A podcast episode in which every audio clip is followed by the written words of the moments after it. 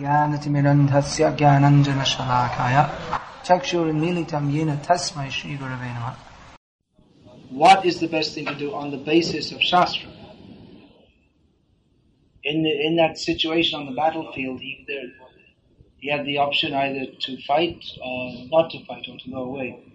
And he was considering what to do or what not to do. Of course, we generally hear that it's in terms of his own sense gratification. Uh, but actually, he was trying. That idea is there that his, his decision was influenced by his own sense gratification. But actually, if we find in the life of Arjuna in Mahabharata, and in the lives of all the Pandavas, all great personalities, that they were simply, in every step of life, they were simply trying to understand what is the proper thing we should do according to Dharma. And we'll find often in Mahabharata, because Mahabharata is an exposition of Vedic culture, that great personalities, they will discuss among themselves what is the proper thing to do. And how they will discuss, on what basis, what is the proper thing to do according to Dharma. Dharma means that which is given in Shastra, how to behave. Just like, for instance, um, when Arjuna, he won Draupadi in the Swayamvar. And then there was some, the Kshatriyas present, they, they were some, you know, how is this possible that a Brahmana can take this, we're all, we're all, because the Pandavas, they were incognito, they were in disguise, dressed as Brahmanas. So the Kshatriyas were saying, how can this, how can this Brahmana take this Kshatriya, the daughter of a Kshatriya. It's an insult to us. But then uh, Arjuna had specifically before the test, which was to shoot the arrow and hit the target, uh, he specifically asked, is this contest for Kshatriyas only or is it for anyone? And Dhrishtadyumna, who's the brother of Draupadi, said that it's, it's open to anyone. So anyone who anyone who hits the target and shoots it down, they can have the hand of Draupadi, whatever caste they're from, even if they're Shudra. So actually, Drupada Maharaj he organized, he, he arranged it, he made such a test, and he knew that only Arjuna could do it because he wanted Arjuna to win it. And there was the Pandavas were supposed to have burned in the house of lac, but there was some rumor that they were still alive. So Drupada Maharaj, the father of Draupadi, she got the name Draupadi. So he he made the Swayamva, the, the, the selection ceremony of the princess, in such a way that he knew only Arjuna can do this. So anyway, Arjuna won and he, he took Draupadi away. And uh, he was with Bhim, this uh, ceremony. And then he came back, and uh, every day when they came back, because they were pretending to be brahmanas, they were acting as brahmanas. So they would call out to their mother that uh, we brought, now we came with the arms, and she would always say, okay, share it equally between you. So Bhima, as usual, he's, he's joking, he said, oh, Ah, Arjuna brought something very good today, you know, as we went out begging for alms. He said, okay, whatever it is, share it between you all five brothers. Wait a minute, this, it's actually a young princess. Oh dear, what to do now, because I can't speak a lie.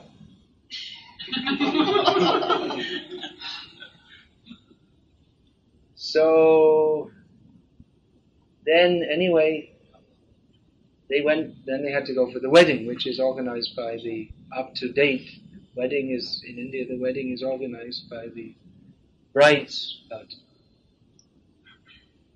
and uh, then uh, Drupada, he was, who are you actually? Why don't you tell us? What's your lineage? Where are you from? He said, well, actually, my name is Arjuna this is my daughter, Yudhishthira. Oh, wow, that's wonderful. I'm so happy. I actually, they, they, everyone thought they were dead, and now they're alive, and they said, Arjuna said that, uh, so we'll arrange the wedding for Arjuna. Said, yeah, but there's just one thing that according to the rules of dharma, the elder brother should marry first. And I'm the third brother. So he said, Drupada said, okay, all right, she can marry Yudhishthir. It's all right. Well, actually, there's another thing is that uh, our mother said that we should share the alms equally. And that means we all have to marry her because our mother, she never told a lie. She doesn't want to tell a lie. And Drupada said, this is impossible. This is against the rules of Dharma. We, it's quite possible for a man to have many wives. It's not possible for a wife to have many husbands. According to the rules of Dharma, not according to modern laws. A man can marry many times, but a woman can only marry once. And there, in rare cases, in which are regulated by Shastra, a woman can actually remarry. But if she's married young and she never had children, and the husband died, in, in that circumstance, certain uh, writers of Smriti, they allow us that she could be remarried. But not, not that she gets married and three kids and then gets divorced and marries someone else and has two kids by him and gets divorced again. Like this. That's not allowed in any Shastra.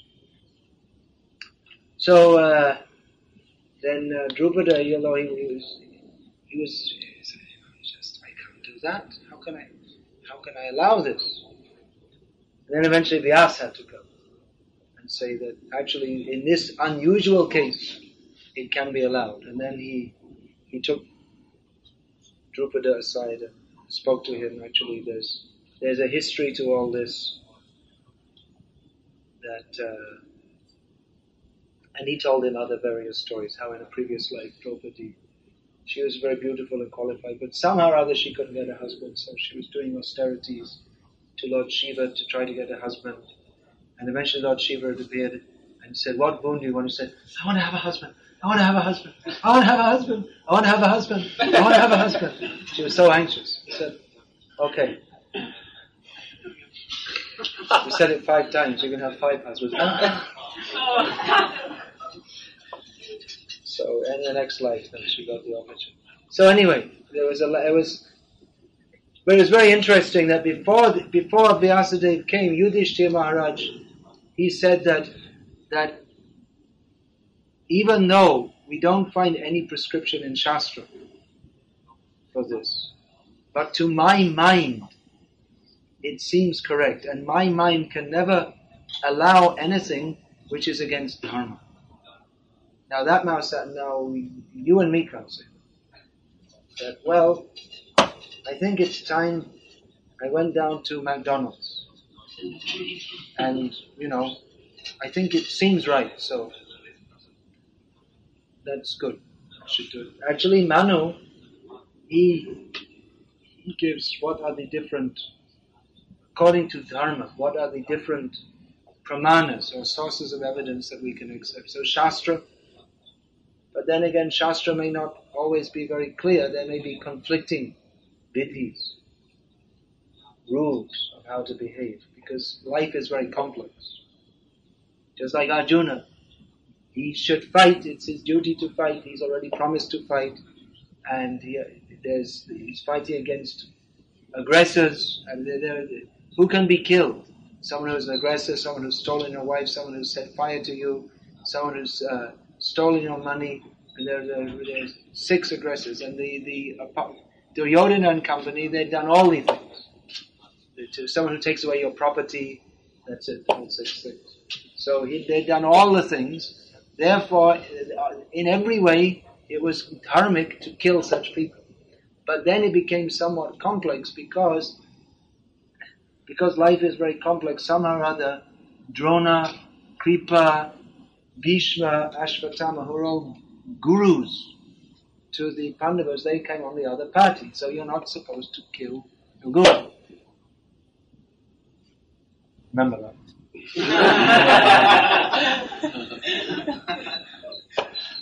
So uh, you're not, as Prabhupada notes in the uh, purport, one is not supposed to even offer a verbal violence. One can question the Guru, but one is not supposed to even verbally be violent or give pain or any such thing. So Arjuna was in a quandary, dilemma, and you say, and you say dilemma. There's a word for that in Sanskrit, dharma sankat. The word for dilemma is dharma sankat. It means when you're not sure what to do according to the principles of dharma. Sankata means some difficulty. So a difficult situation. So Arjuna was in that situation.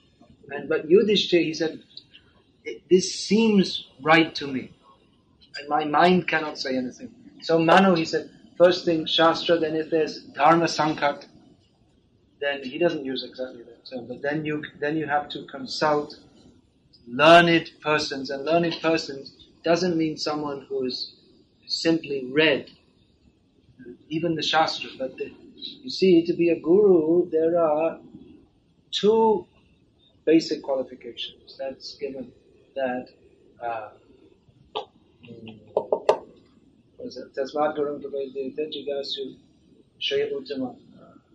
Then, Brahmanya Pasha.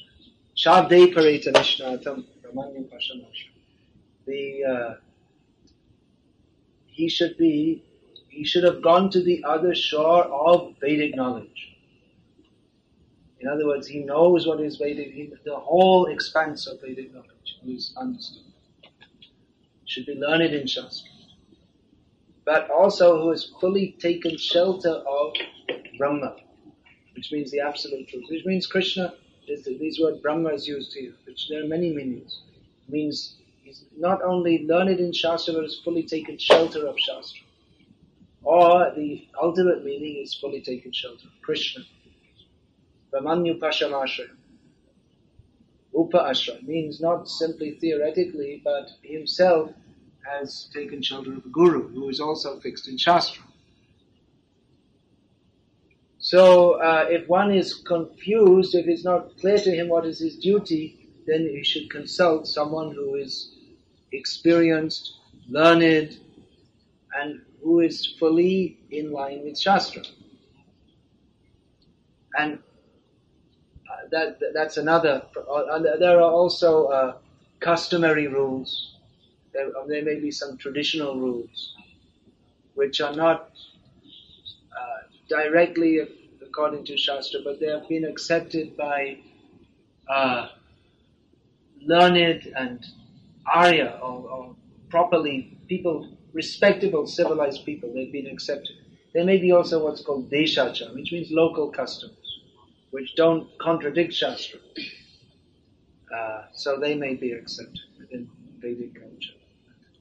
If it's accepted, again, local customs doesn't mean, like in Zagreb, it may mean uh, going to your friends and drinking wine. So that, that cannot be, it means local customs of civilized people, which means people who follow Shastra. So these are the various pramanas, and the last praman that uh, Manu gives that in deciding what to do in any particular situation is one's own self-satisfaction. One should feel satisfied to do this. That could be called one's own consciousness, one's own sense of right and wrong. But again, that is not simply what I feel like, but it's based on, on Shastric understanding. When it's said one's own consciousness, that means the consciousness of someone who's been trained in Shastra, in understanding what is Shastra and acting according to Shastra. It doesn't mean just some whimsical feeling, because whimsical activity is rejected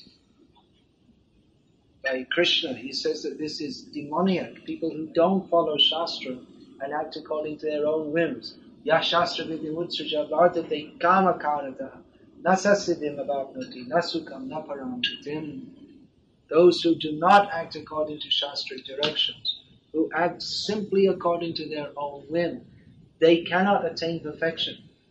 nor happiness, nor the supreme destination. So acting according to one's self-satisfaction means that one, when, when one's mind is fixed in dharma, and most important, param dharma, actual dharma means surrender to Krishna, then he should do what feels right. Someone who is very elevated, like Yudhishthir, he can say that my mind can never speak, my mind can never accept anything which is not uh, dharmic. So this seems right to me, therefore it is acceptable. Yudhishthir can say He's fixed in understanding. He is sometimes called Dharmaraj. He's the son of Dharmaraj. He's the Yamaraj. Who Yamaraj exactly understands what is right and wrong. And those who do not follow Shastra direction Pravriting cha cha janana vidur asura. Those who do not know what is correct activity and what is incorrect activity, they are called demons. Now here, pravriti and nivriti, proper action and improper action. Again, this means in reference to Shastra. It doesn't mean according to any man-made system of morality man-made system of morality must be influenced by Brahma Pralipsa Karanapatam, by illusion, uh, the tendency to uh, make mistakes, by the cheating propensity, and by imperfect senses. So we find mundane morality. Then are, it cannot be on the same level as Shastric direction.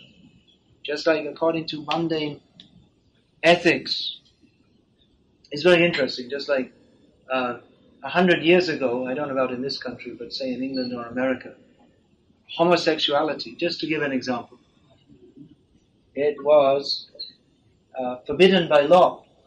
Nowadays, if you say anything against homosexuality, that is forbidden law.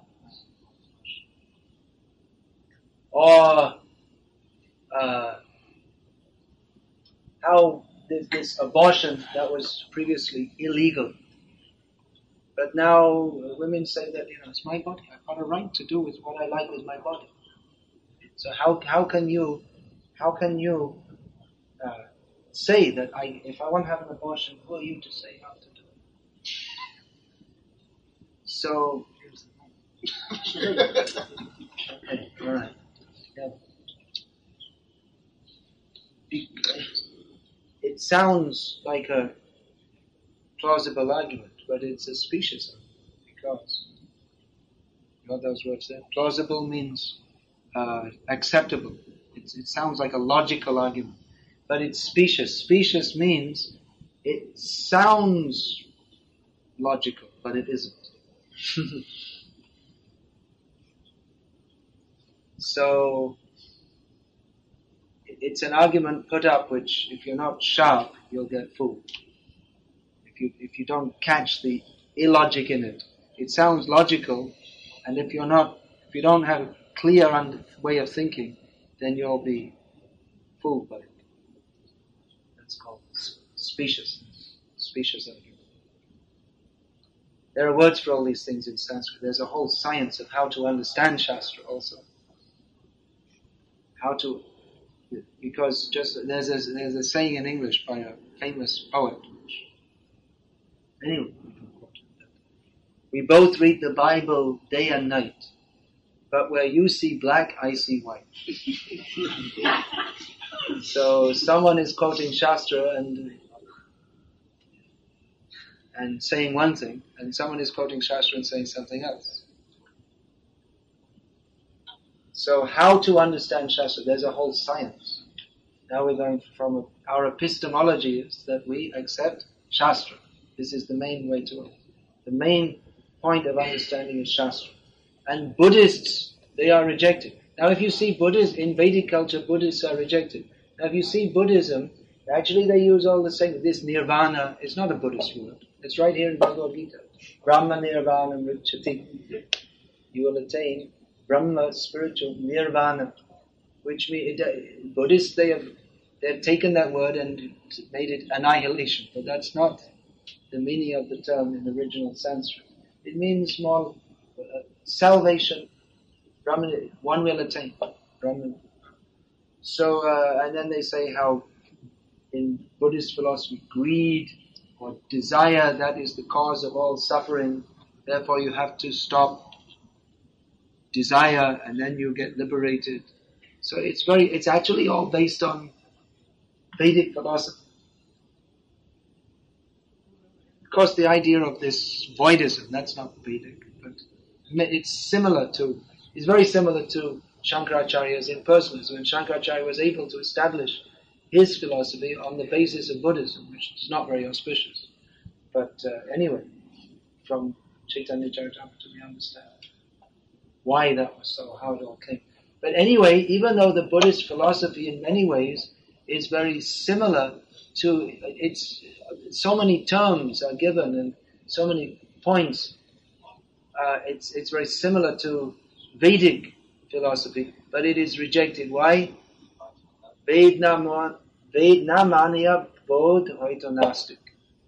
The Buddhists are considered atheists because they don't accept the Vedas. Whereas they're, they're even Actually, the Buddhists are considered, in Vedic culture, they're considered unfit even to talk to. One should not even discuss with them because they're considered. They don't accept the Vedas and they're offenders and not even to be discussed with. There's how much importance was given to Vedic knowledge. If you don't accept the Vedic, we'll only if we're going to discuss anything, it should be on the basis of Shastra. And the whole Vedic society was simply permeated with Shastra. Even the Shudras, who were not allowed to study the Vedas, they would get the Vedic knowledge from hearing the Puranas of Mahabharata. And anything anyone had to do. Prabhupada notes in the Isha Upanishad, that uh, introduction, which is actually a speech Prabhupada gave on the importance of the Vedas. So he said that traditionally in India, if someone s- said something to someone else and they didn't agree with it, they'd say, Are you telling me? Is this some Vedic injunction? In other words, if, so, if it's a Vedic injunction, you have to follow it. And if it's not, then you're just talking nonsense. If you're not, if you're not talking according to Shastra, then it's, it's just uh, despicable. The Buddhists are, are rejected. Say, they're talking ahimsa, paramo dharma, Buddhism. The topmost religion is ahimsa, non-violence, be nice to everyone, be kind to everyone, be good, be fair. It sounds very nice. But the Buddhists are rejected. They're considered totally despicable because they don't accept Shastra. Then how to understand Shastra? That's it. Then that's the next but there are, uh, just like I was saying, specious arguments. So how to understand Shastra, there's a whole science of how to understand Shastra also in the Vedic injunctions. That comes from the school of Mimamsa. We've heard of Karma Mimamsa. That means the people who think that there's no need to uh, there's no need to believe in God because God is there, but if we follow the Vedic injunctions, He has to fulfill His obligation because He made the Vedas, and therefore we just have to follow the Vedas and we follow, we do different sacrifices, and we'll go to the heavenly planets. And there's no need particularly to believe in God because His job is just to fulfill our, uh, our the rewards that we get from following the Vedic injunctions. So God's there, that's okay, but you know, no need to give any special importance to. Uh, but but but uh, they give a lot of importance to the Vedas, and you have to follow the Vedas. Actually, all the Vedic schools do, but in particular, uh, they have the Mimamsa system has uh, they made a system how any words in Shastra, any statement, how are we to understand it? And it's quite quite a logical system of, and that's accepted by all schools of Vedic philosophy, even those that don't agree with it. But they they have given the system of what's called in English hermeneutics, which means uh, is the science of scriptural They call it interpretation. We don't call it, yeah, I guess you could call it interpretation. Although Prabhupada's point was that we don't interpret. It's not exactly interpretation, but we take it as it is. That's also a kind of, that's also a kind of what you could call hermeneutics. How are we to, here is a statement in Shastra. How are we to understand this? Karma Brahma Bhavang Vidhi. Brahmakshara, what is this? Brahmakshara Samumbhava. The, uh, how are we to understand? You'll find different acharyas, they will describe this in different. Here, what does the word Brahma mean? And different acharyas will give different. Well, this word here in this context means this and that. But Prabhupada's point, actually, is Chaitanya Mahaprabhu's point, is that we just take Shastra as it is. And there, eh, there may be some ground in some cases for taking Shastra not exactly as it is. And that uh, example is given Gangayam Gosha, which means the houses of the uh, cowherding caste on the Ganga. So if you think, well, either they're living on houseboats, but that doesn't seem very practical because where are they going to keep their cows? So if on the Ganga here means on the bank of the Ganga. So that is an interpretation because the literal meaning, the houses of the cowherd men on the Ganga it doesn't make sense. So this is an example of, in English you actually say the same thing. You'll say, my, you would say, my house is on so-and-so reka, so-and-so river. In, in Croatian you say like that, you say it's on the river. So that's understood, it means on the river bank. Or this Zagreb is built on the river Sour? sour. Water is sour. It's a name. Uh, I understand. I'm just trying to get a solution. So Zagreb is built on the River Sal. You may think, well, there's uh, how many people in Zagreb? Two million, something like that. One million. Well, how do they all fit on the river? it's understood that they, they're on the banks of the river. So like that, script interpretation is acceptable and actually required in certain circumstances, but not in all circumstances. Just like, for instance, when Krishna says, Man-mana bhava always think of me and become my devotee. That is not interpretable unless one is a rascal. Then he will interpret it to mean it is not the person to Krishna that we have to surrender to, but to the unborn eternal within Krishna, which is not what Krishna said. And uh, it's also not correct to say it because we can cite, as Prabhupada has, we can cite evidence from the Kurma Purana that that uh, what is it? Deho Veda Vivedo Yam Neshvare Vidyate Kochit. That in the Supreme Personality of Godhead, Dehi Deha Vivedayam Neshvare Vidyate Kuchit. There is no difference between his body and his soul. Ishvara Parama Krishna Satchidananda Vigraha. His form is fully spiritual. He, he does, it's not for Krishna that he has a body and a soul. His body is he. So this interpretation, it's not, first of all, it's not required because Krishna directly says, think of me.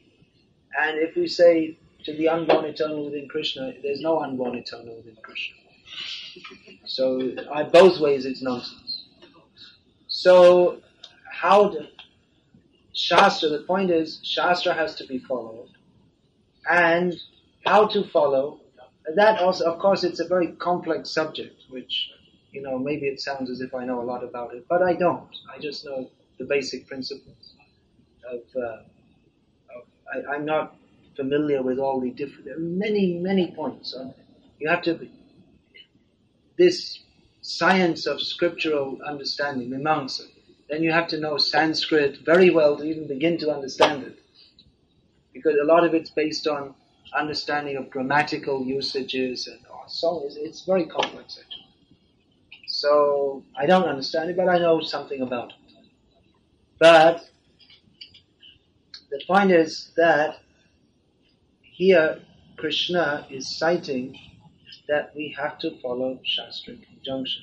And how to follow that? There's also a whole system which is simplified by, it's simplified for people who, actually we don't have to get involved in so much complex arguments anyway. We know, when you're walking down the street in Zagreb or if you're distributing books, no one comes up to you and says that well, I, I also know Bhagavad Gita and according Man-mana Bhava Madbhakto, and if you take this grammatical rule and it actually means this and that, you don't find that. And in fact, they wouldn't speak to you in Croatian, they'd speak to you in Sanskrit and you wouldn't understand anything anyway. There are still people like that, that you'll find in South India especially. But they're, they're actually irrelevant. It's like the Madhva, they're Madhva Brahmins and, and uh, these Shankaracharya, still they have this they come and they argue with each other and, and they, on all different, very abstruse points of philosophy. And anyway, they don't change. And it doesn't make any difference to the people all around them because they don't understand.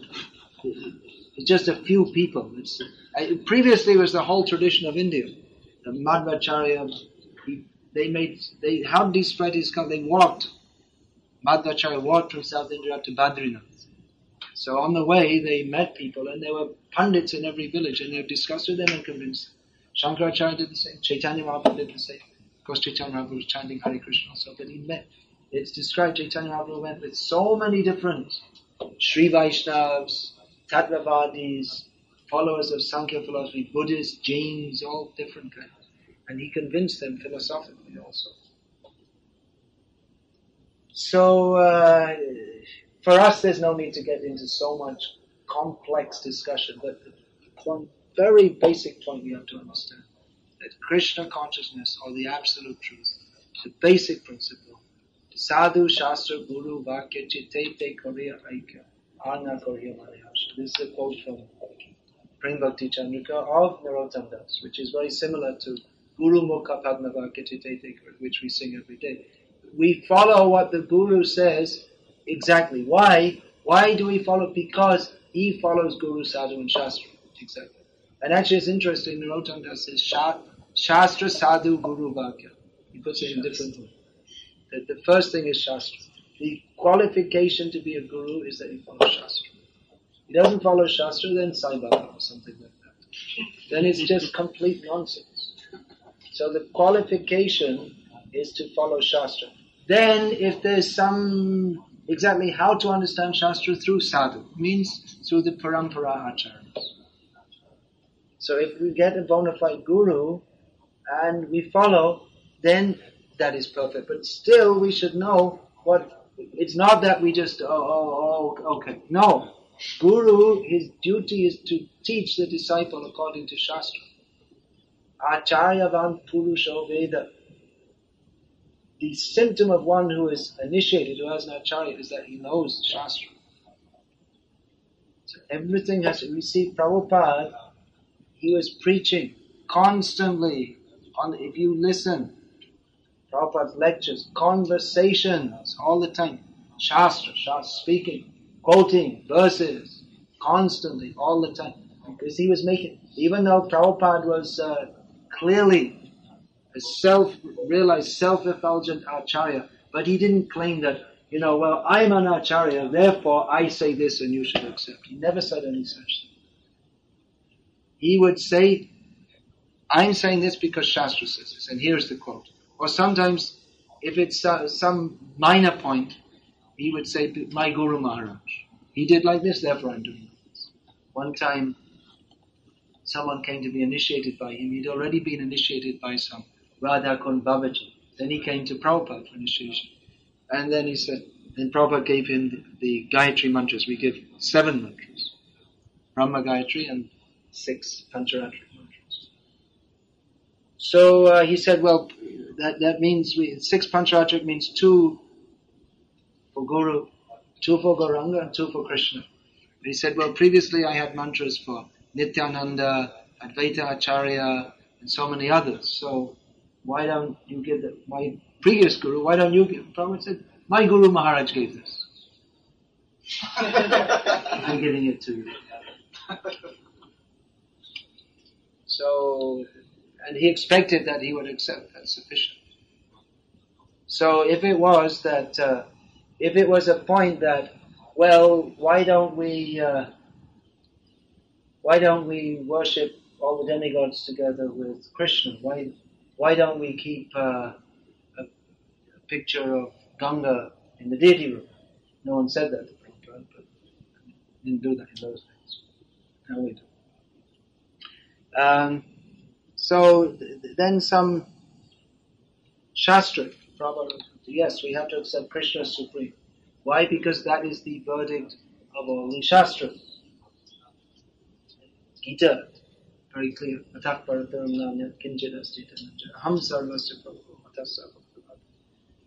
But then some points of exactly some details of why we do this.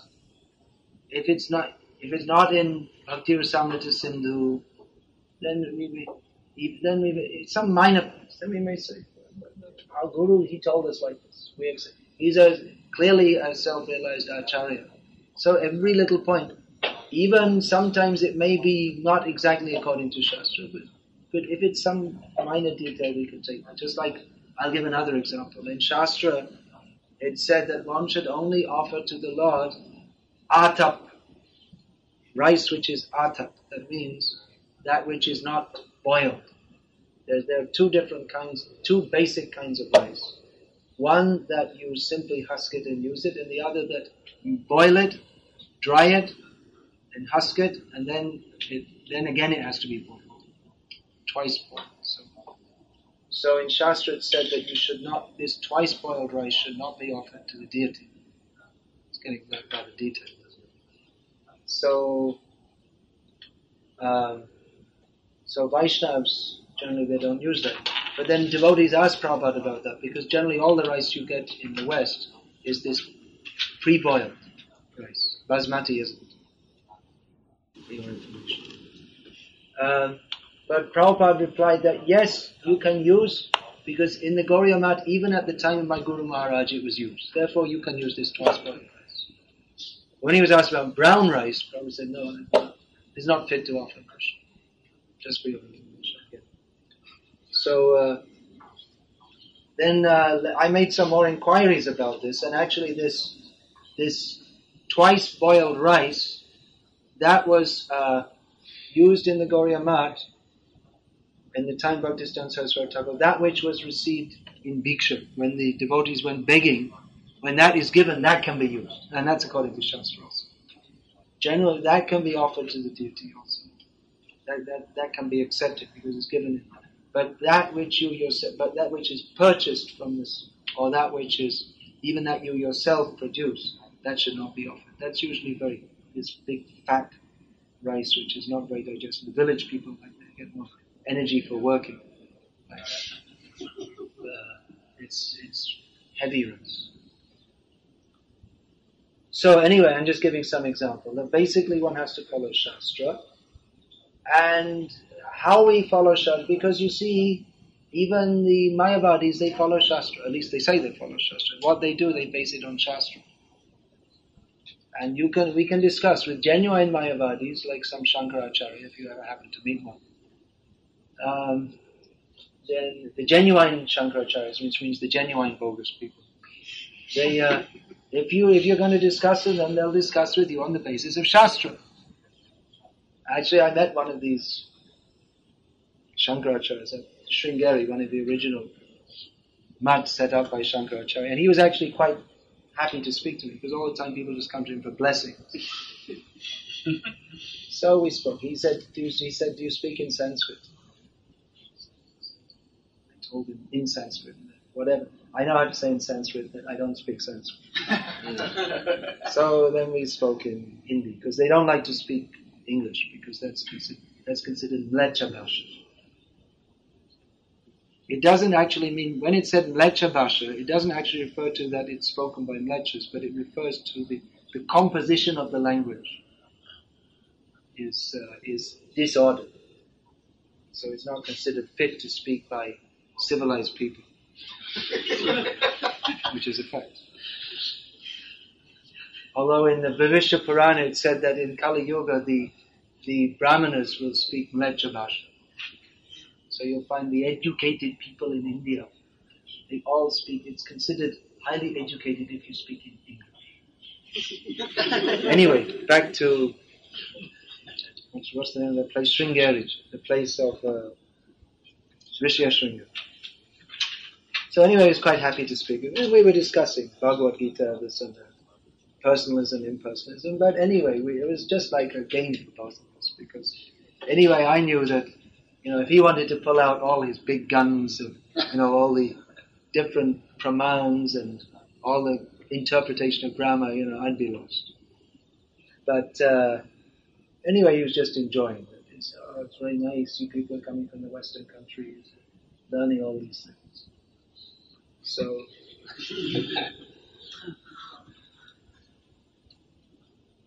So, uh, was I talking about?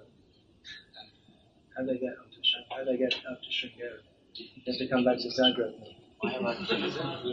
Mayavadis, they follow Shastra. But they, of course, they don't really follow Shastra because they misinterpret.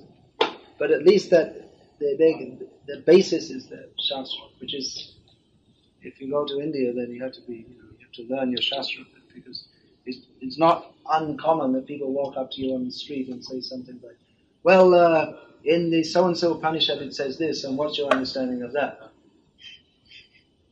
So, it's good to know a few things, otherwise you might get caught. so, uh,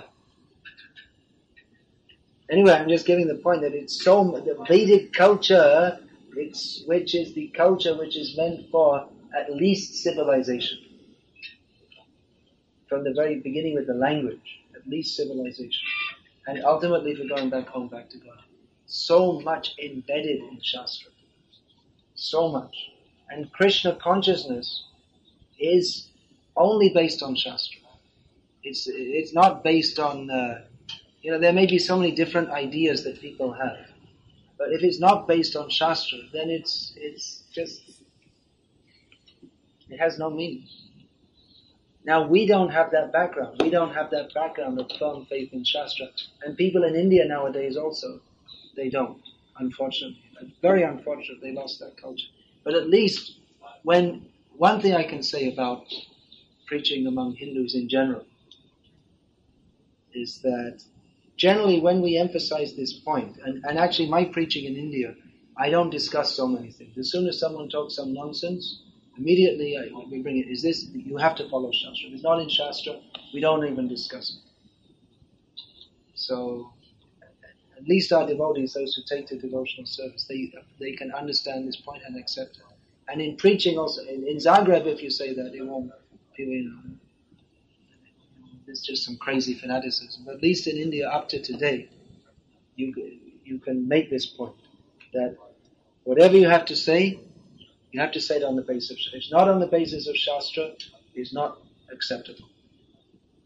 And they, they may wriggle this way or that, but they have to. If they're at all serious, they have to accept it.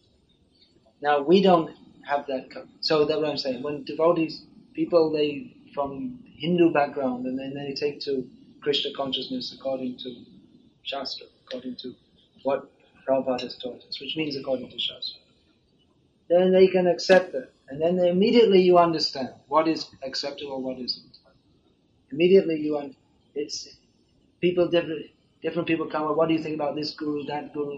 You don't have to discuss so many different If it's not according to Shastra, if it's not Bhagavad Gita as it is, then immediately reject. Put it on the garbage. And every every once a week burn it. That's what you should do. Just nonsense. All, all nonsense. You don't have to, uh, it's not required to study all these different philosophies and, and what is this Maharishi saying and what is that. They all have beards, these people. This uh, Ravi Shankar and Asher, they all have beards. Looks spiritual look. Spiritual. Spiritual. People are fools. Sometimes cute. Here, sometimes here. big jata. So, uh, no need to study all. They're not speaking Gandhisha. But in the Western countries, people don't have that culture. Therefore, Prabhupada is saying we should learn science to preach. Not everyone has to learn, but all our devotees should know some basic should all read Life Comes from Life and learn these basic points. The chicken is a better scientist than you. So, I was discussing this morning. You say you will produce life in future, but the chicken is producing one egg every day. That's a life. So the chicken is a better scientist than you. so, so basic points. It's Prabhupada. See. Prabhupada, he could say these things because he was fully in touch with Krishna and fully in line with Shastra. Therefore, everything he said is perfect. So uh, the people in the Western countries, they don't have this culture, and therefore you may have to learn some other things. But another difficult for our preaching, we have to learn other things. But we ourselves should be fixed in Shastra. We should know that science, this, that, this is not our field. We may use that just like we take uh, to chop down a tree. You take some wood from another tree, put the metal head of an axe on it. So it is not that we accept their methodology, even their methodology. We, we, we adopt it as a temporary measure. But we, we don't subscribe to the scientific methodology. Because you are attached to that, and you, th- and you think that everything has to be understood scientifically. We will show you that your science is bogus. You have to go. If you want to understand more than what science has got to teach, then you have to come to this. So as a tool we may use it, but it's not our field. Our field is Bhagavad Gita as it is. And Srimad Bhagavatam and Nectar Devotion and Chaitanya Charitamrita. These are the Shastric knowledge. Now, but another uh, problem with preaching Krishna consciousness in the West, in this sense, is that, is that often we find our devotees, they're not fully convinced of the need to follow Shastra. They're not, they, they don't have this clear vision that if it's according to Guru, Sadhu and Shastra, we accept it. If it's not, we reject it. That we still may be carrying some garbage ideas from our previous uh, life in pre-Krishna consciousness. So uh, this it's a different way of thinking. The, the, the, modern eclectic way of thinking that well, you see, you take a little idea from here and a little idea from there, and you mix it up in your brain, and whichever cocktail you like. You see, some people like cocktail 40% vodka, 60% tomato juice. It's called a Bloody Mary. you probably know that also. I also come from the same background as you. All glories to Srila Prabhupada. Thank you.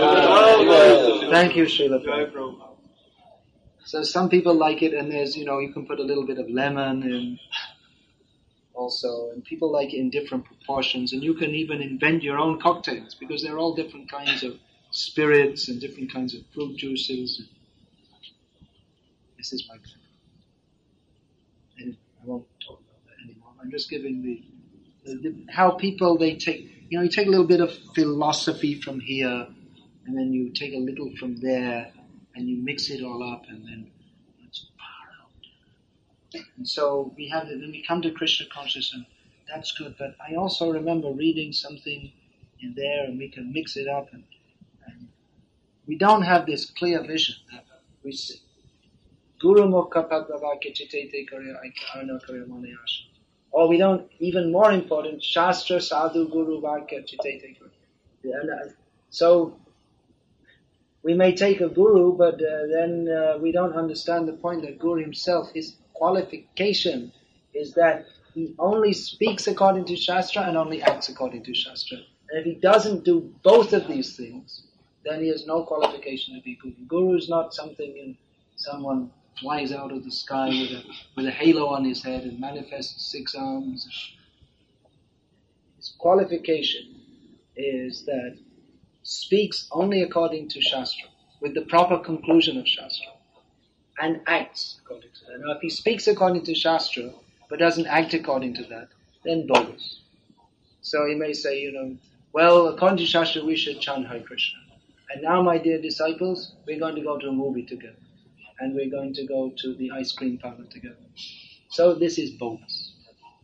Now, it may be that someone's behavior is very good, and they, uh, they follow everything, but they speak nonsense, which means that which is not in Shastra. There's no praman for it. There's nothing in Shastra to show that. They, they may say, and people think, well, you know, it's a guru, so what he is saying, it must be right. But that is the, that's back to front logic.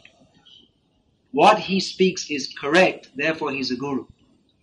You follow, you see the difference? What he speaks is correct, which means what is according to Guru Sadhu Shastra.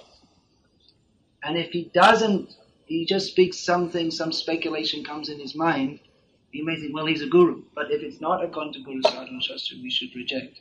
And this is not something simply theoretical I'm speaking.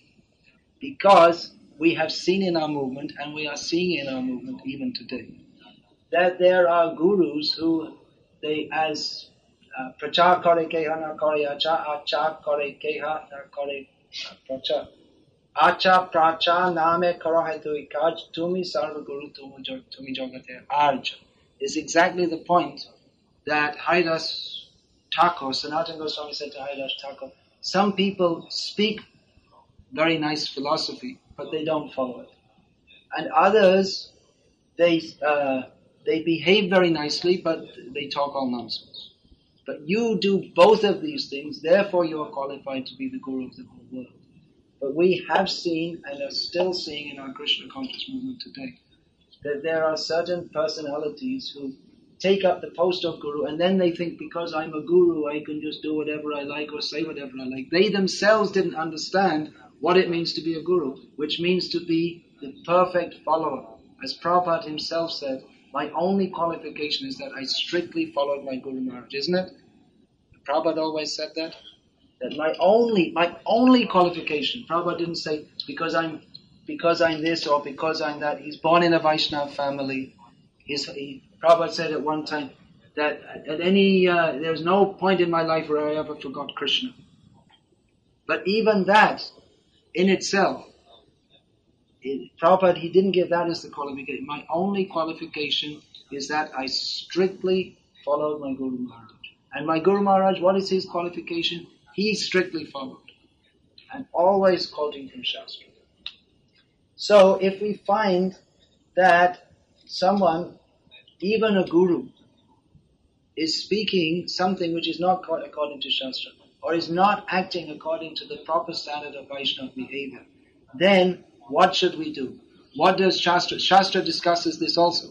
Shastra says, as Prabhupada is quoted in his Bhagavatam commentary, Guru api, which means even though he is a guru, Guru api avaliptasya, karya majanata, utpanna pratipannasya parityago vidhiyate. Which means that even if one is a guru, which means guru is a very exalted position, highly exalted, how guru is to be respected, followed, one's all one's uh, all, all one's life, one has to give one's very life to one's guru. But even even if one is a guru, if it is observed that he is not properly situated, doesn't know how to teach properly, or is has become involved in sense gratification, then such a person is to be uh, parityago, vidhiyate. It, vidhiyate means it is a rule, it must be done.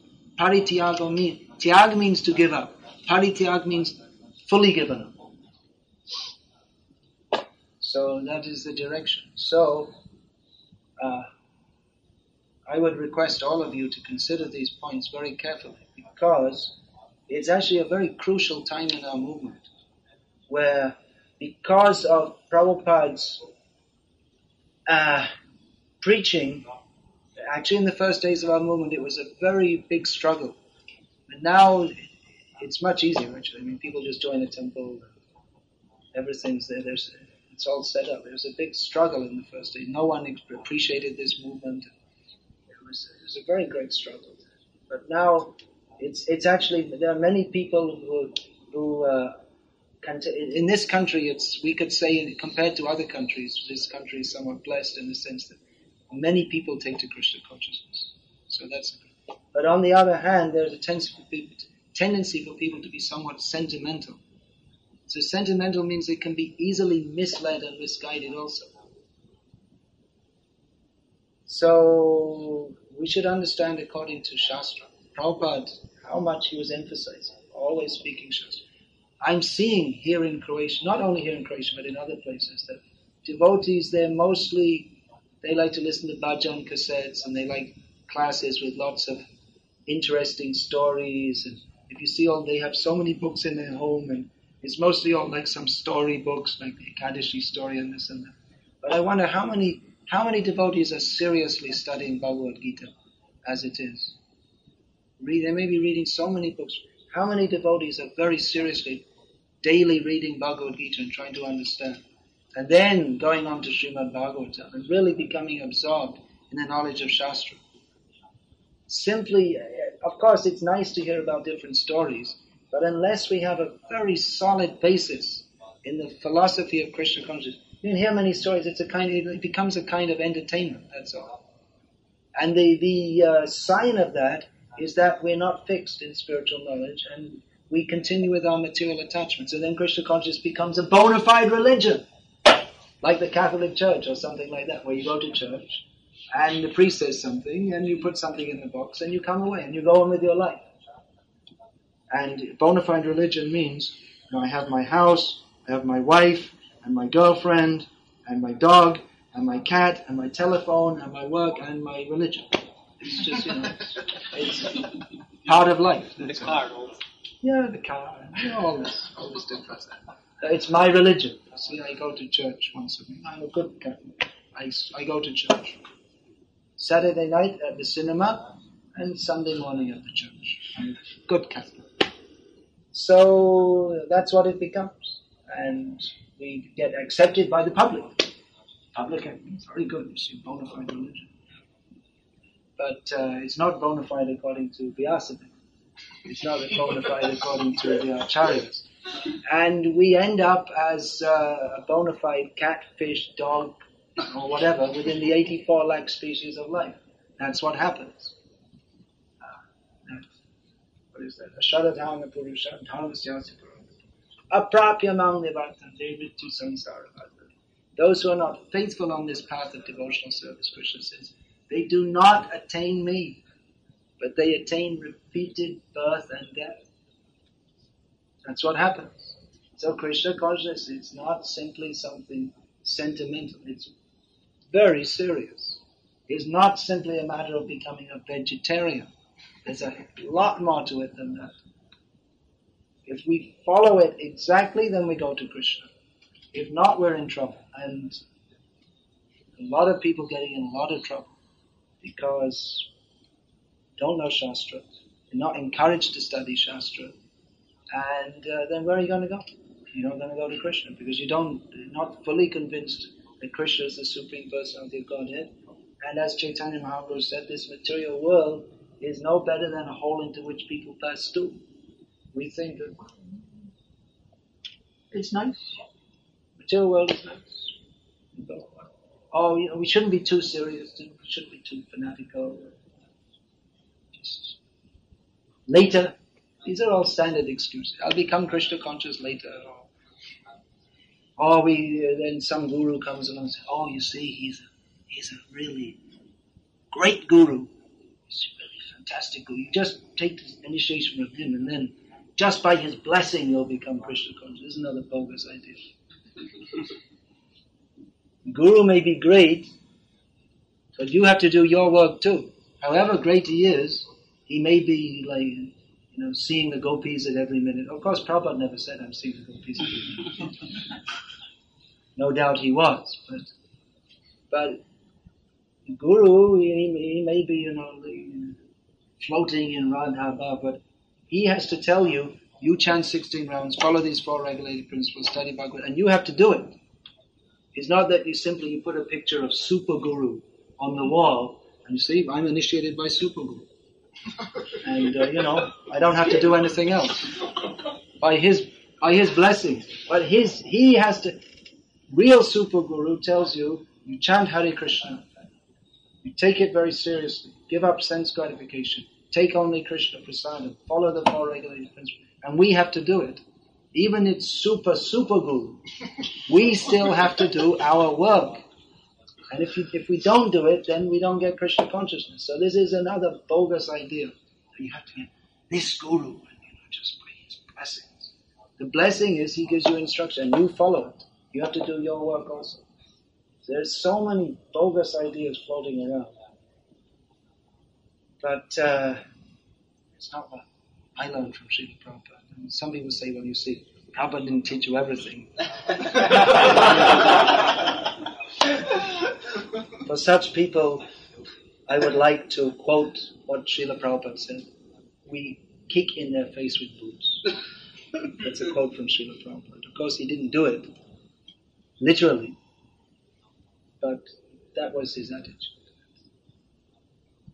Certainly, Prabhupada gave us everything, and because we're rascals, we want to avoid what Prabhupada gave us, and we'll, it will be Gopi Leela, this, that, and, and after the pub. It's simply rascal. There are so many things. Anyway, I get the basic idea. We should be very serious to understand Krishna consciousness. As it is. This is Bhagavad Gita as it is. There's only one alternative to as it is, which is as it isn't. There's no half as it is and 50% as it is. There's no such thing. It either is Krishna conscious or it isn't. So Krishna consciousness means what Prabhupada gave us. And there are so many people giving something special which Prabhupada didn't give us. Prabhupada had another thing to say. I urinate in that place. So he actually said that in a press conference when they asked him about. I remember as a little kid, I read in the paper. I had I was like eight years old or something, and they asked Prabhupada in Hong Kong, "What do you think of this Guru Maharaj Ji?" This there was some bogus who was very popular in America. That Just God. yeah, he was calling himself God. And Robert said, Do you really want to hear what I have to say? yes, yes. It may not be very nice. Do you really want to hear? I, I, I, I read it afterwards. I just read this short thing in the newspaper that uh, said trouble in Nirvana. That was the headline. So he said that he is not God, he is dog. I kick on his face, I urinate in his face. What will he do? It came in all the newspapers all over the world.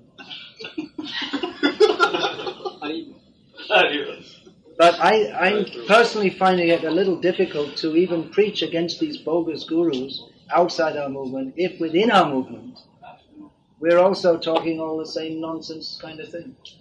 That, you know, some special realization which no one has from some level of communion with cosmic consciousness. This is the, what is this? This is not what Prabhupada gave us. It's not Guru Sadhu and Shastra. So we should immediately reject. It becomes difficult, like Arjuna found it difficult when he had to fight with his own kinsmen. These are my own.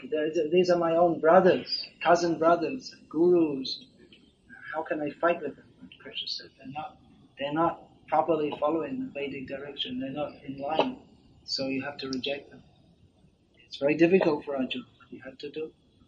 So even within our movement, if we see something which is not according to the Shastra, and even maybe Guru, very difficult.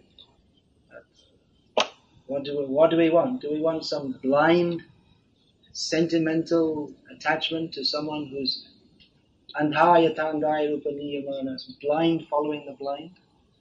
Or do we want to go to Krishna?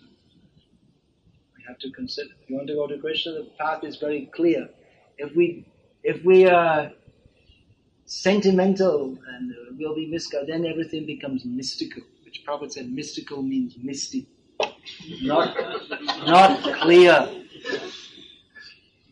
not clear. What Prabhupada gave us is very clear because it's hundred percent the absolute truth. Hare Krishna. Enough said for now. More later. Not today. There's the summer camp that I tend to speak more along these lines because I'm seeing it's a very critical situation, and many people are being misled and misguided by all kinds of things which are almost seem to be like Krishna conscious, but which are not what Prabhupada gave us. I mean, therefore not actually Krishna. It's not going to take you to Krishna. You mentioned these two qualifications that Guru must uh, follow Shastra and must also Speak according to Shastra. They speak according and act also. Yeah. So uh, um, my question is: Should uh, individual devotee in the movement, means every devotee, should he judge Guru according to these two things and think if, if he's a bona fide or not, or, or should we leave that to the GBC, who usually, when some Guru makes some deviation, they are the ones who make some decisions. Yeah, should we individually um, judge if a guru is following properly, or should we wait for the GBC to make a proclamation? I recommend, in your own self-interest, don't wait for the GBC, because they usually make a they usually make a statement, or when it's already far too late, when someone's when someone's absolutely totally deviated, and it's been obvious for you know a long time, then finally they come up with Uh, usually they usually what happens is they wait for some gross kind of fall down but the philosophical deviation comes first and that's actually more dangerous. Because with the with the gross deviation it's very clear. But with philosophical then there's some argument and this and that well maybe it's okay and maybe not. So better you actually you see the thing is you're supposed to before you take initiation you're supposed to see very clearly and judge. And I would recommend consider. Now I'm, you know, I'm not against the guru system in ISKCON because I happen to be one of those fellows sitting on the Vyasa and giving initiation. But I would recommend you be very careful about what you're doing. Don't just go in out of some sentiment. Take it. There's no need to rush. Take it a little carefully. Just because someone has some reputation or name or fame or you have to see, are they actually acting and speaking according to what Prabhupada has given us? We should get a little educated about this. And the temple should actually, the temples, instead of teaching, instead of saying this is a bona fide guru, you see, they're authorized by the GBC. I would recommend that we should teach what are the qualifications of a bona fide guru, and then on the base, according to Shastra, on the basis of that, you decide. Not just the GBC said this, this, this, this, this, that. I think you know, for, the sake of our own self-interest and to do to do a good service to others who have come here to this movement in all sincerity to follow what Prabhupada has given us, I think it's our duty to educate people. And then, then you make your choice. And if you're so stupid, even then, then that's you know that's your bad luck. but, uh, but you should know what are the what are the symptoms of a bona fide guru according to Shastra, and then you make your decision. And don't be influenced by someone uh, just they're pushing, you know, come on, take initiation from my guru. Not like that. I, it's allowed, you can take initiation after six months, but I would recommend take some more time. There's no harm. There's no harm to take some more time. Generally, in the beginning, we we tend to be very sentimental. We don't know very much either, so better take a little time. That's my recommendation. You don't have to take it. As you asked me, I'm giving a reply. Mm. Sometimes uh, from the, this outside society, sometimes some people are coming to ISKCON, joining ISKCON or practicing Krishna consciousness with, like for example, homosexuals tendencies, Mm. and uh, how we can, how we should relate to them. Which, How should we relate with How we can homosexuals help who take to Krishna consciousness? Well, I don't see why we have to make it any special big issue about homosexuals. If they want to take to Krishna consciousness and follow the regulated principles, they can. Follow the regulated principles means they can't indulge in homosexuality. So then, if they're homosexuals and they take to Krishna consciousness, they follow the regulated principles. Fine. Then we don't even have to bother thinking whether they're homosexual or not. Finish.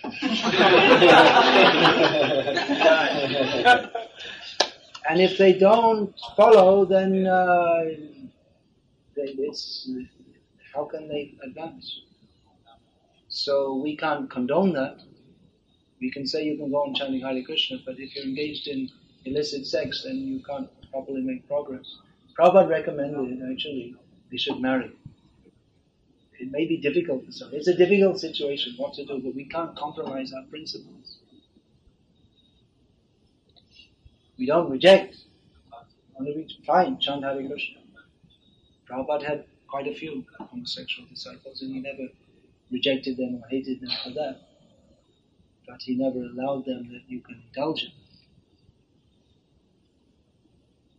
Heterosexual, there's, there is a, a, because according to Shastra, there is an allowance for that.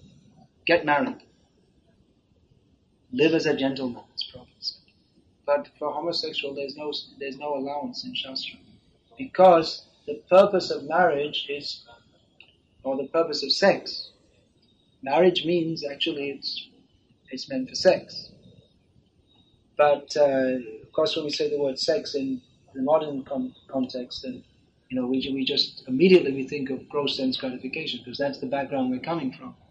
But actually, in Vedic culture, sex, although it's enjoyable on a certain platform, but uh, just like again Arjuna, the different women would approach him at different times because you know a very attractive man. Uh, but he would he would only accept them if it was according to the principles of dharma. Just like he was uh, when he was in the court of his father Indradev, and the uh, Urvashi, the Apsara, saw Arjuna looking at her appreciatively, and then she approached him later and said, "Well, you know, I saw you looking at me, and uh, you know, I'm also attracted to you, so you know, how about it? She said. And Arjuna said that actually I was looking at you with appreciation because I was thinking that uh, this, uh, who was it, uh, Pururava, many generations ago, you were one of my, uh, you, you uh, uh, married with Pururava, and then from, from him came our dynasty. So I was looking at you with appreciation, thinking that you are my great, great, great, great, great, great, great something grandmother. And I can't enjoy with you. It's not possible because you're my mother. And then she cursed him that you'll have to become a eunuch. And that was that wasn't considered something very nice. That the great Arjuna would have to become a, a eunuch. At least he had to pretend like that for one year. So, but he, on the on the basis of dharma, he said, even though she's so many generations removed, you are my mother. There's no question I can't have sex with you. Then on another occasion, um, there was a rule among the Pandavas, how can they be five husbands with one wife? How is it they're not going to fight among each other? Because generally, uh, if, a, if more than one man is attracted to a woman, they, they fight amongst each other. Just like the case of this uh, Sunda and, is it Sunda and Upasunda? Is it? Two demons. They, they got a benediction from Lord Brahma that no one can kill us, that we will be immortal and no one can kill us. We said, well, there has to be, I, I can't give you that benediction, but there has to be someone who's immortal. So he said, okay, each other. Only if we're killed by each other. Because they had a very strong bond of friendship. So then they were causing havoc all over the universe, and Lord Brahma created Tilottama, who's the sum total of all beauty. And she, then they fought over her and they killed each other. So generally men fight over women. So how are five brothers going to maintain their equanimity among each other if they have the same wife? So then they made a, this, uh, I think again it was Vyas, said to them, maybe it was Vidura, said you have to consider this very carefully. He told the story of Sundar. How are you going to live together in such a way that you don't become enemies of each other?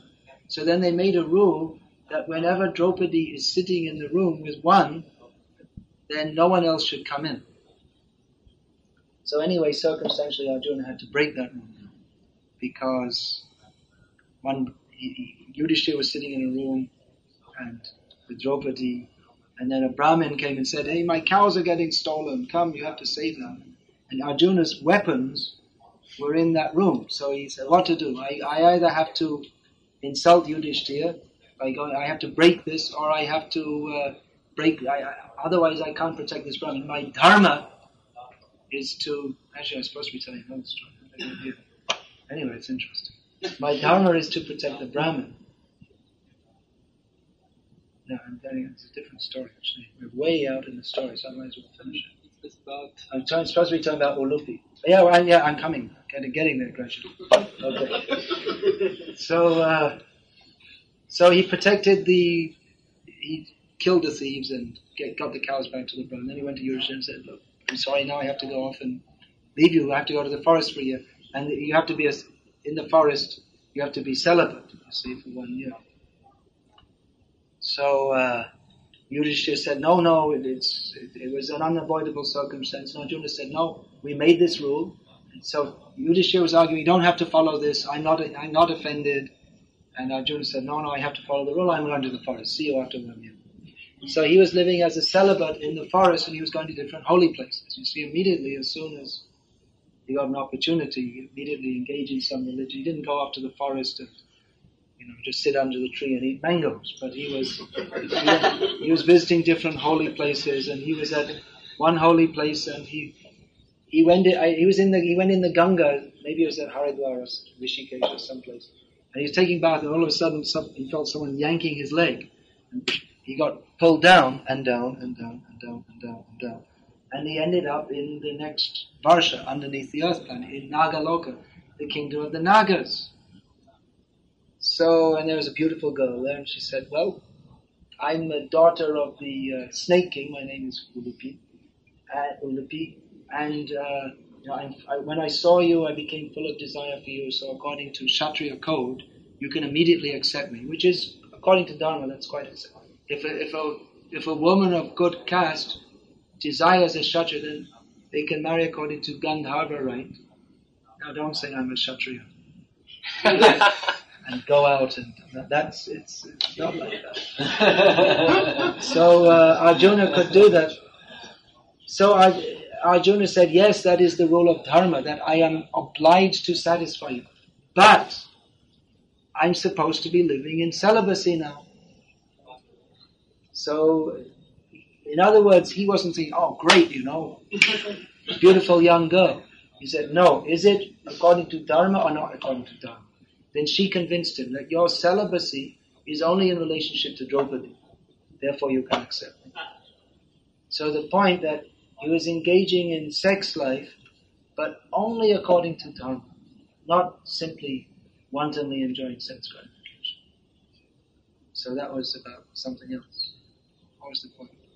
Homosexual. So yeah, so there is injunction in Shastra for enjoying sex. But it should be according to the principles of Dharma. And there is no principle of Dharma that says that homosex is allowed.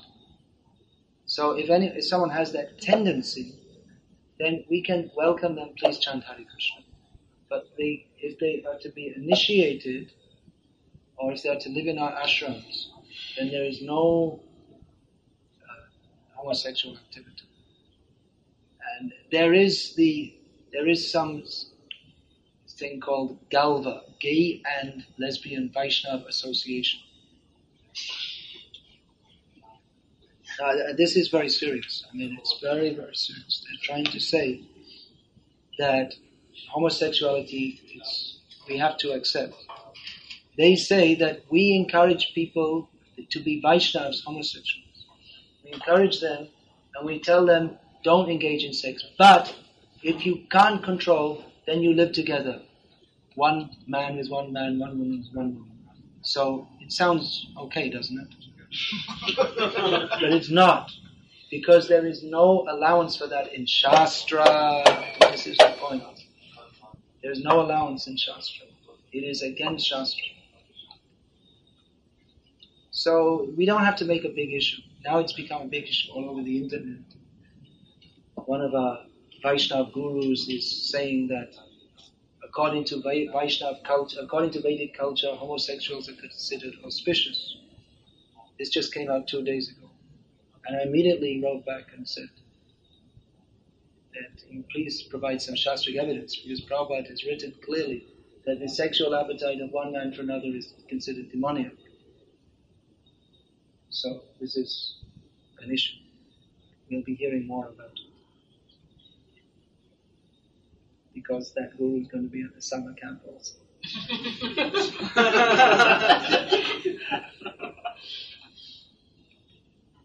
so I, I, you know, what, what should we say? I immediately reject. No, actually not immediately. I say provide some shastric evidence that it's auspicious, considered auspicious. He's saying that Jagannath Mishra invited homosexuals to the birth ceremony of Chaitanya Mahaprabhu because they're considered auspicious. I mean, I read Chaitanya Charitamrita a few times. I never read any such thing. I had never heard it, that it's considered auspicious. So, anyway, he can provide some Shastric evidence, then we'll have to examine it. If not, then we should just reject such a person for speaking against the principles of Shastra, even if he's a guru. So, what I'm speaking is not just some theoretical discussion, very serious issue. That's only one thing. I said other things. I mean, like I said, I think we'll finish here. Getting a little late. We're also supposed to run till maybe. You want to discuss more? Yeah. Okay. Well, I guess it's a hot topic. Mm. Uh, I have two questions. One is just short technical, one is connected with your class. Uh, we saw that uh, Arjuna had a, a dharmic dilemma, and Krishna, as his guru, he gave him a higher and solved problems. So uh, I, I have experience, and I feel that it's quite common that sometimes we see that someone doesn't follow properly rules and regulations, which is obviously against following the Shastra. Mm. But in, in same time, uh, I, as an observer, could be, for example, brahmachari or even brahmana initiated, but I'm not telling the truth. Uh, I'm, I'm dwelling in my mind with the sexual desires like this. Mm. And I have always justification for my, because Chaitanya Mahaprabhu said that in mind this doesn't count as a problem, but I see this, for example, that someone doesn't follow uh, offering bhoga Mm. to Krishna or, or doesn't follow uh, sex regulation or something like that. And there is very often like fight. Uh, this is not according to Shastra, this is not according to Shastra, but in my mind I can justify my Maya, which is a, like subtle, and Chaitanya Mahaprabhu justified that it's not. It's not I don't know if it, I don't know if Chaitanya Mahaprabhu said that exactly, but Prabhupada has said that Kali-yuga, offenses in the mind are not considered. Well, we can consider why offenses in the mind are not considered. Why? Why is that so? Can you imagine why? because it's Kali Yuga. Because it's, It's Kali yeah. it's- it's So at least we should act according to. At least we should act according to Shastra. And mind we also have to control. It's very clearly stated in Shastra that we have to control the mind. Then another question. Another question, very, very technical. If if there is such deviations, and obviously there there are, uh, it is not possible to, to make some forum of gurus who are following strictly Prabhupada and to discuss about it. It is possible to discuss and try to resolve, but the problem is that often people don't like to listen. because it seems that there is like some kind of cheating in our society. People who are coming, new people, we are teaching them something, and they choose some guru, and then afterwards, some, some another guru said, oh, "He's not fide." Another, it's Well, but on what basis? One says one. On how are we to understand who's bona fide and what's not bona fide according to Shastra? yeah, I, understood this point, but as you said in the class, when we are coming to Krishna consciousness, we are coming. Well, that's why I'm suggesting that you teach people to understand what are the principles of Shastra and teach people to recognize what are the symptoms of a bona fide guru rather than saying this is a guru. Yes, we are teaching like that in Bhakta class, Hmm. but anyway, it's, it's it seems it's, global problem. Yeah, yeah. I, I feel definitely we should be much tighter. Our movement has become very loose. That everything is, anyone can say anything and it's all okay. Maybe because previously we were very strict and then we thought we had to care about others and see about their feelings and but then we lost we lost the, the base of course we have to care about others and see to their feelings but the, that doesn't mean that we allow people to say anything and do anything which is not according to Shastra. As I was saying in the class this morning, people talk a lot about caring about each other and feelings, but a lot of it's simply on the mental platform.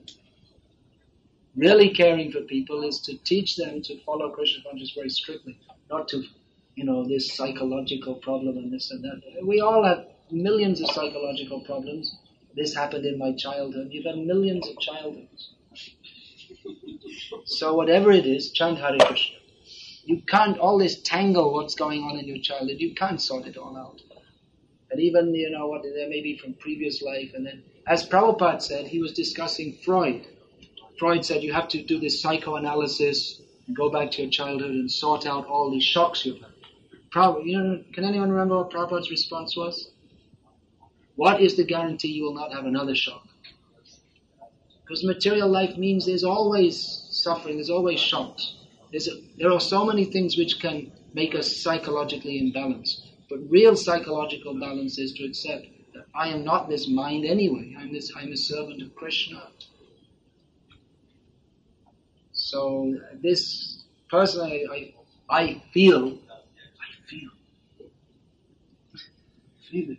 I'm feeling all this stuff about caring and feeling has become too much influenced by a mundane psychological approach, and not, not we have psychology. Everything's there in Bhagavad Gita. Everything we need to know about psychology. Everything.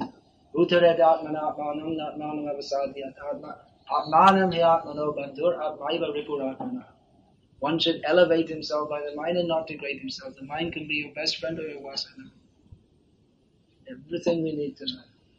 Three modes of material nature. These are the things we should discuss. These things will help us to advance in Krishna consciousness. As far as psychologists, you know, one person has one theory, someone else has another theory. They all have different theories, and they're all crazy anyway. They're the ones who commit suicide more than anyone else. These psychologists, isn't it? Because why? Because they know that. I guess they know they're cheating on us. So, so there are different things. You know, everyone's being very open, respecting different opinions. So there is room for that also. There are different approaches in Krishna consciousness. It's not that everyone's going to be exactly the same. But at least everyone should follow Guru, Sadhu, and Shastra, which for us means to follow Prabhupada, Sadhu, and Shastra. And Guru in Krishna consciousness, in Guru in this world means as Prabhupada himself said, they should be a strict follower of Srila Prabhupada. Course, strict, uh, I guess that word's open to interpretation. At least that should be. Regarding uh, intersex, mm. I also read few, uh, few of their arguments. Mm. Of them. But what is their point anyway? What is their point? What are they trying to say? If, like I say, if you're a homosexual, you you come to Krishna consciousness, you follow the four regulated principles. Then what does it matter whether you're homosexual, heterosexual, this, that, the other?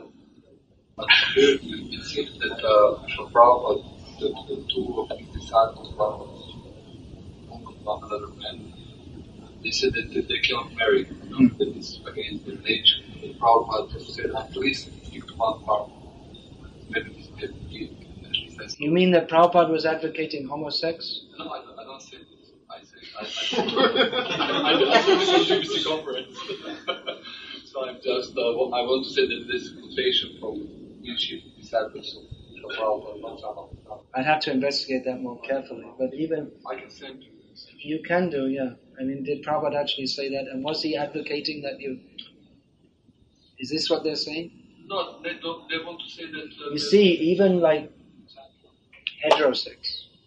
We see people have a damn hard time following the regulated principles, even in marriage. I mean, what goes on in Grihasta's home is none of my business. But we do hear sometimes that they have, or sometimes they say we have difficulty controlling our senses, and then we, it's understood. So, uh, but at least it's, as Prabhupada said, if you want to have sex, at least get married and live like a gentleman. So that's considered, maybe if you, it's not first class, but it's, it's acceptable at some level. If one is indulging with his wife, it's acceptable at some level. It's not grossly sinful like going out on the street and polluting so many women. But uh, like I say, there's a, there's allowance for that. But there's no allowance if you for homosexuality. So if you say live together and we'll just be friends, I don't know. Anyway, you can find, if you want to do, you find some guru who allows it. Don't come to me. I'm not me.